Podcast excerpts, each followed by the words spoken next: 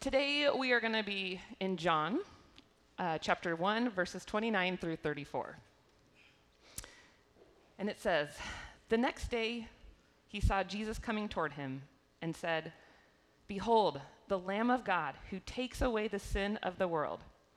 This is he of whom I said, After me comes a man who ranks before me, because he was before me. I myself did not know him, but for this purpose I came baptizing with water that he might be revealed to Israel. And John bore witness. I saw I saw the Spirit descend from heaven like a dove, and it remained on him. I myself did not know him, but he who sent me to baptize with water said to me, He on whom you see the Spirit descend and remain, this is he who baptizes with the Holy Spirit. And I have seen and have borne witness that this is the Son of God. You may be seated. Um, pray with me.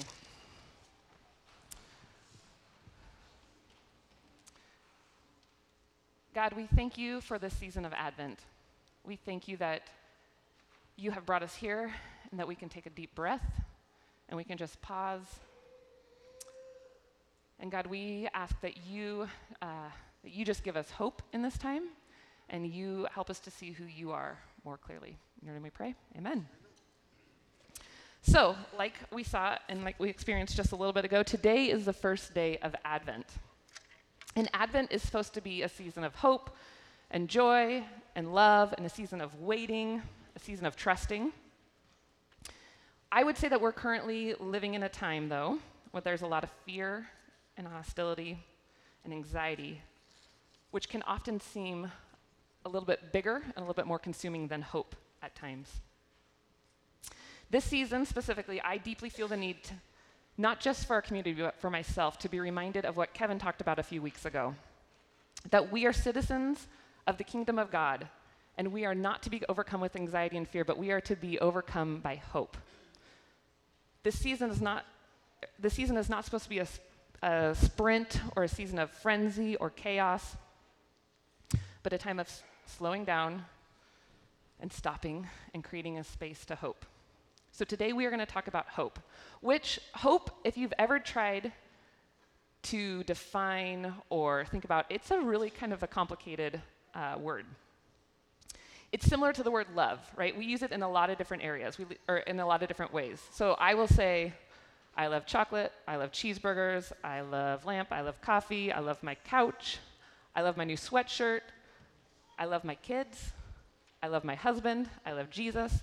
And when I say I love chocolate, and when I say I love my daughters, I hope those are on different levels, right? Those mean dif- different things, or they should, hopefully. They do, though. Um, but I think hope is similar. So we're going to do a little bit of an activity right now. I know I we did an activity with everybody last week too. You had to participate, and you have to participate again today. This is so great. So I want you guys to grab out a piece of paper and a pen. If you have a ki- kids, if you have your clipboard, hold it up in the air real quick because you get to participate too. We need you. Um, if you are going to write on your phone, I'm going to challenge you right now. Do not touch your Instagram little app, or don't touch your texting, or check anything. Just simply open your notes section for you to write this down. And all I want you to do, you have 30 seconds to write as many things as possible. I want you to fill in the blank. Finish this sentence. It says, I hope. So I hope for, I hope that, I hope. And be honest right now, what are some things that you are hoping for in your life?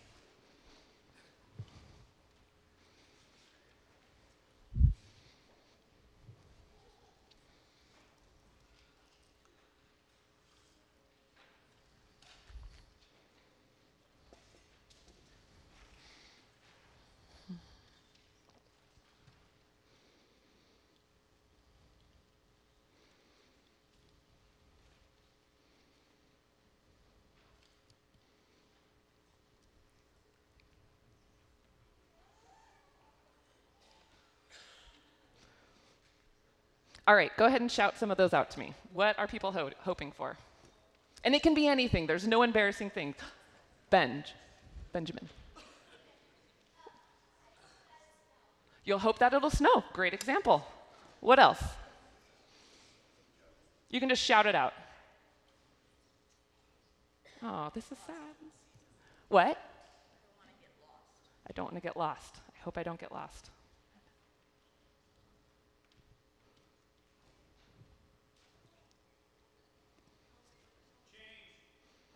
Change. You hope for change? For healing? Oh, amen. Hope for sleep?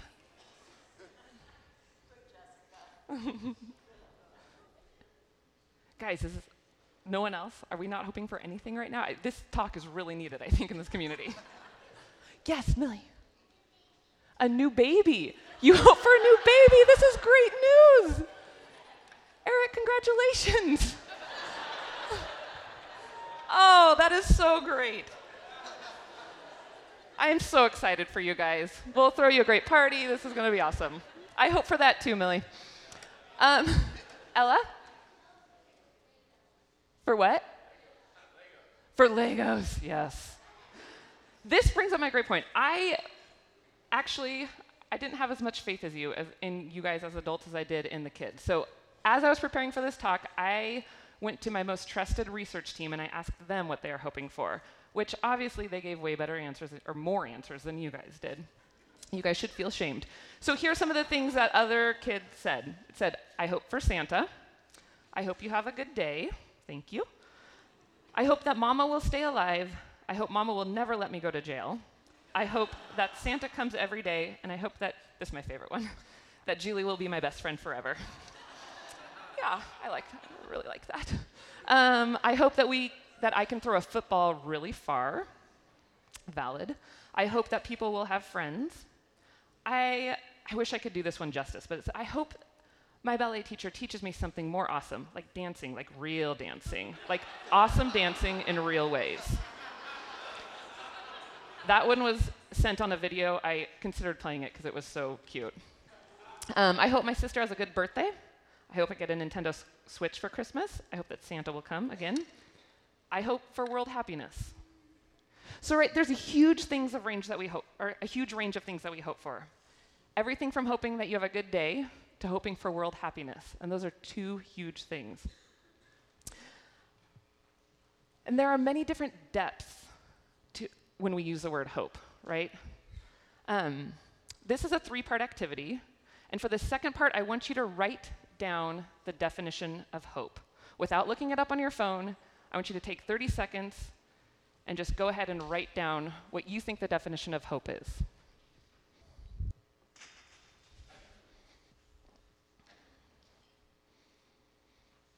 Okay, and now I want you to turn to somebody next to you and ask them what they think the definition of hope is. And if you're sitting next to a kid, I'm going to tell you, ask them because they are better than the adults next to you.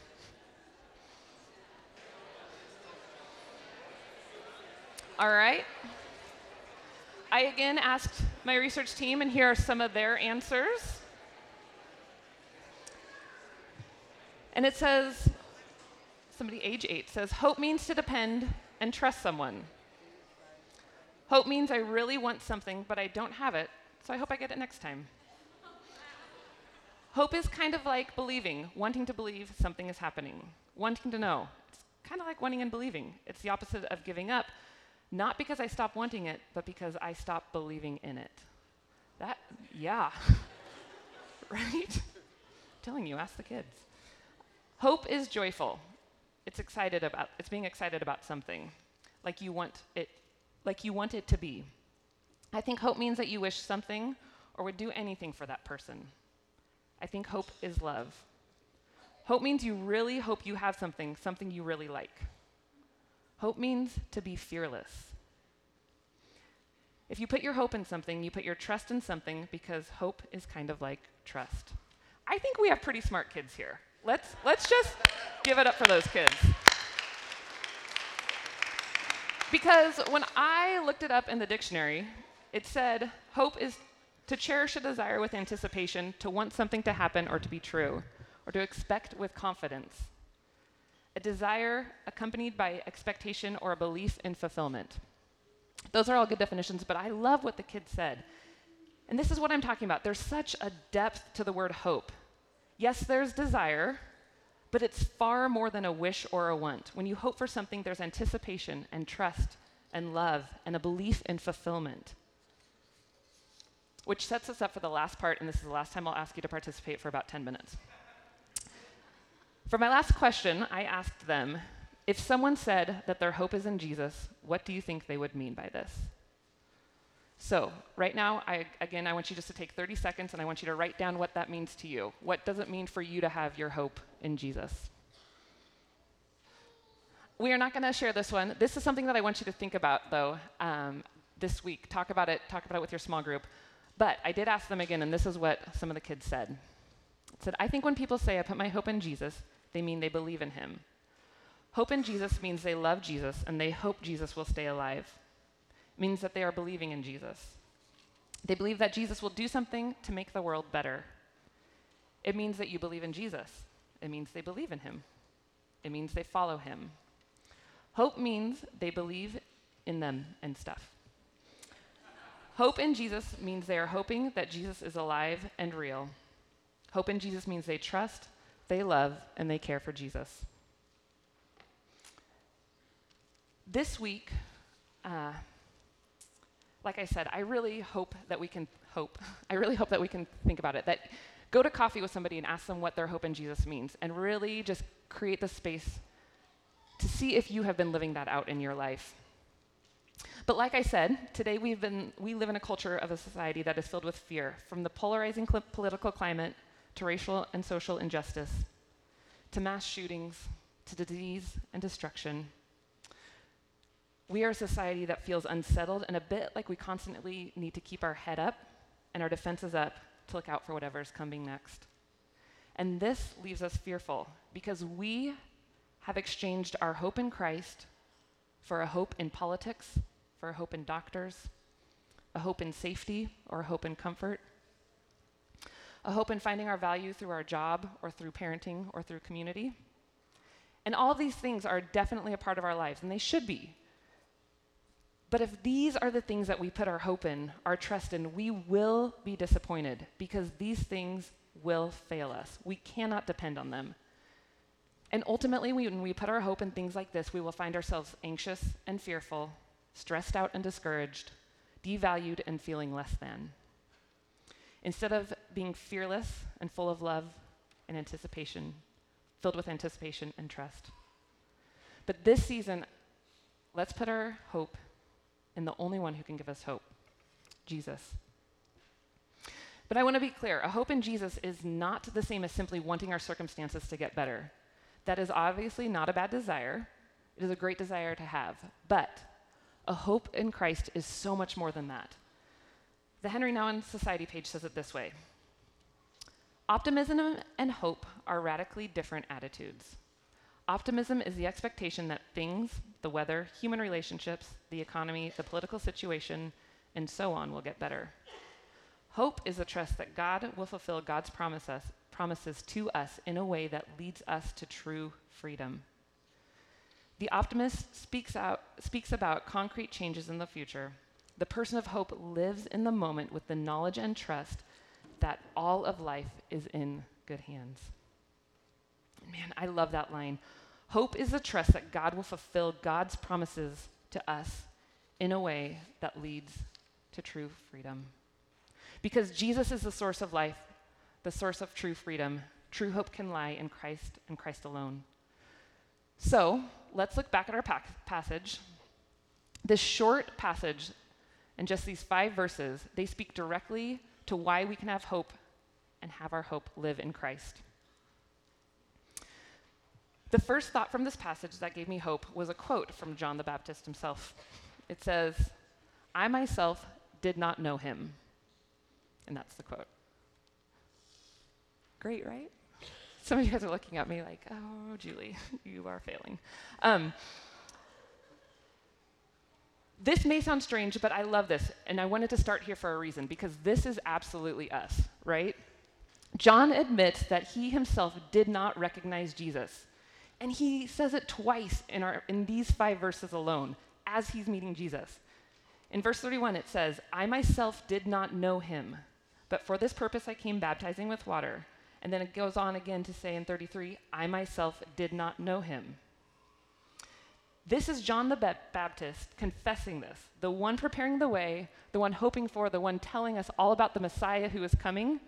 And he says, I did not even recognize him. According to Dale Bruner, he says, he is confessing his own slowness in coming to faith. The fact that he will report this, his failure, a second time tells us that his failing is not an accidental aside in his sermon, but that it is somehow an integral part of his Christ proclamation. I myself needed outside help to recognize him. Our birth into the family of God, even John the Baptist's, is not the result of our heritage or of our willpower or of our passion. None of these personal credentials or resources brought even the Baptist to the true knowledge of Christ, he openly admits. John needed the Spirit. Because this is a partnership with the Spirit. We can't get there on our own. Yes, John was looking and hoping and waiting, but the Spirit was the one who revealed. The Spirit moved. And there are going to be times in our walk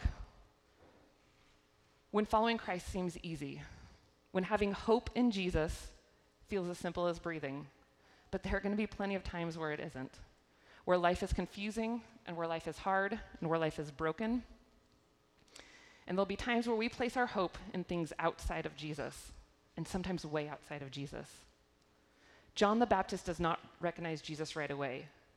And maybe it's because he was really focused on his task at hand of trying to introduce Jesus, or maybe it was because Jesus was waiting for the right time to reveal himself. We don't know. But this allows me to take a breath this season, and here's why. Because we are not always going to get it right. We're going to lose sight of where our hope is, we're going to lose sight of where our hope should lie this season, maybe even when we walk out of here today. Hopefully not. We're going to miss Jesus or not recognize Jesus or place our hope elsewhere when Jesus is standing right in front of us. But when this happens, it doesn't mean that we are a failure or that we should give up. It means that we should ask for help. We should be constantly asking the Spirit to move and move in us. Because we can have a hope in Christ not simply because we're passionate or work hard or because we practice looking to Jesus. Yes, these things are all good and are all important and are all part of it, but we can have a hope in Christ because the Spirit gives it to us. That is where hope comes from.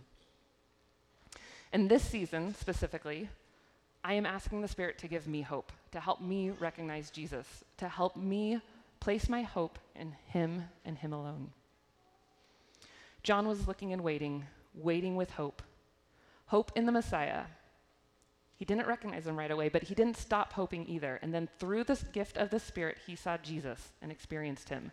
And then you can hear his excitement, right? He says, I saw the Spirit descend from heaven like a dove, and it remained on him. I myself did not know him, but he who sent me to baptize with water said to me, He on whom you see the Spirit descend and remain, this is he who baptizes with the Holy Spirit.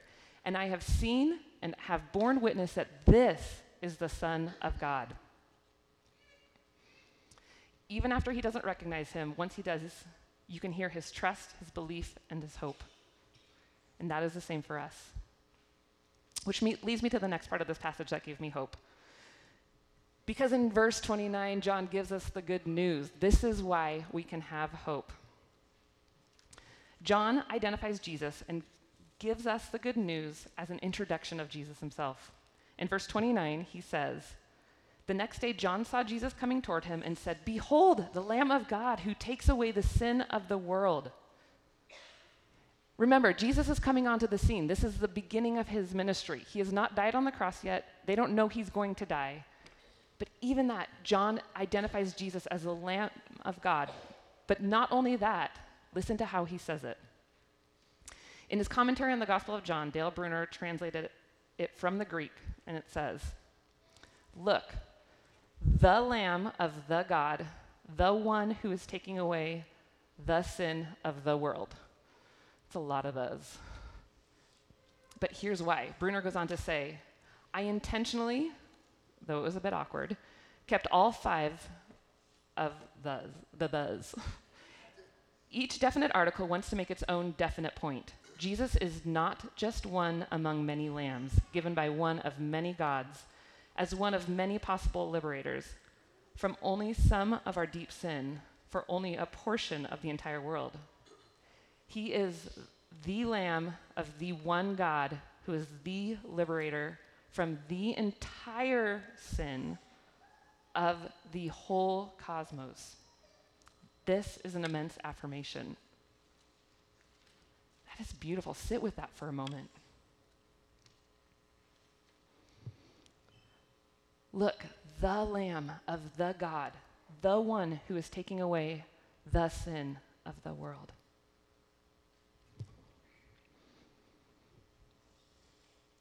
But not only that, look at the activeness of it.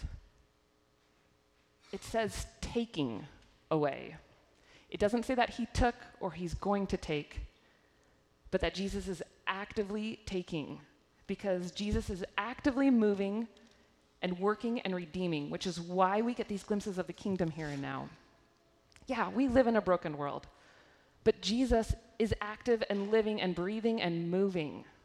And when we put our hope in Jesus and we experience Jesus' movement, we start to experience true fulfillment a fulfillment of his promises. And not the promise that everything's going to be comfortable or safe or easy and happy, but the promise that he is exactly who he says he is and that he is our liberator. And as Jesus is actively liberating us, the good news becomes even greater.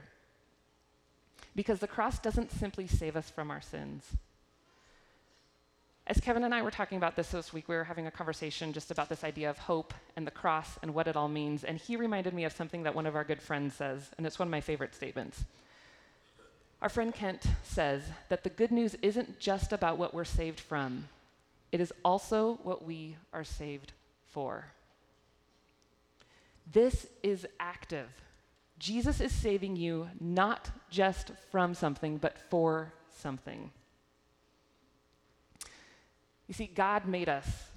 God made you, and He made you beautifully. And God loves you, and not God loves you if, or not God loves you when, but God loves you. You are made in His image, and that means you are made with beauty and goodness that only comes from love.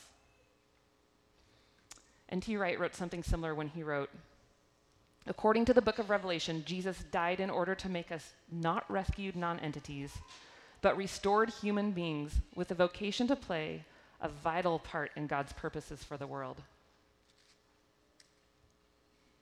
So, if we stop at the cross at simply thinking about what we are saved from, we miss a huge part of the gospel, a huge part of the good news.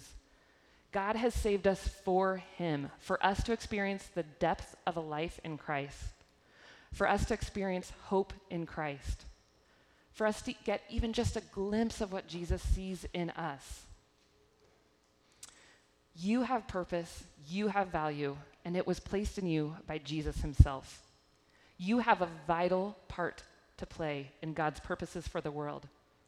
You are not just saved from sin, but you are saved for a life with Christ, which is a life full of depth and promise. And that is great news. And because of that great news, we can place our hope in Jesus. The third and final idea that truly moved me in this passage was a simple but powerful phrase, and it's how he starts it off. The passage starts out by saying, the next day, John saw Jesus coming toward him. And that's all. That's so significant, you guys, because that is who Jesus is. Jesus was moving towards John. When John saw Jesus, he saw Jesus moving towards him, not the other way around. We can have hope in Christ because Christ moves towards us. And if it was on me, or if it was on us, if our hope was solely based on us being the ones constantly moving towards Him, we would be able to have hope for short amounts of time, but it wouldn't last. The heart of Jesus is to come to His people. And I'll admit that I sometimes mix this up. I feel like sometimes I need to chase Jesus or find Him, like He's hiding. And a hunger to know God and following Jesus is a beautiful thing. But when we turn that into us hunting for Jesus into some big cosmic game of hide and seek, we have our theology mixed up. Because Jesus pursues us and he doesn't stop. And again, it's not that Jesus comes towards us when or Jesus comes towards us if, but it's Jesus moves towards us and Jesus moves towards you. Because Jesus loves you, Jesus is constantly moving towards you, and he's alive and is active and is pursuing you. Because that's what the story of Christmas is, right? The story of Christ. And really, the love story of the whole Bible is all about Jesus coming towards us. And that is why we can have hope. He's coming to us, God with us, Emmanuel. And like I said earlier, we are going to continue this service and enter into a time of worship through music and communion. And I'm going to invite you guys to the table in remembrance that this is Christ's body broken for you, and that this is his blood shed for you. The Jesus who pursues you, who not only saves you from something, but saves you for something. Jesus, the source of our true hope. And we're going to pray. And as we pray, and as the band comes up, um, if you are near a kid, I just want you to kind of wrap your arms around one of your kid, and we're going to pray for them as well as we send them up to practice their kids' songs. So if you guys will pray with me.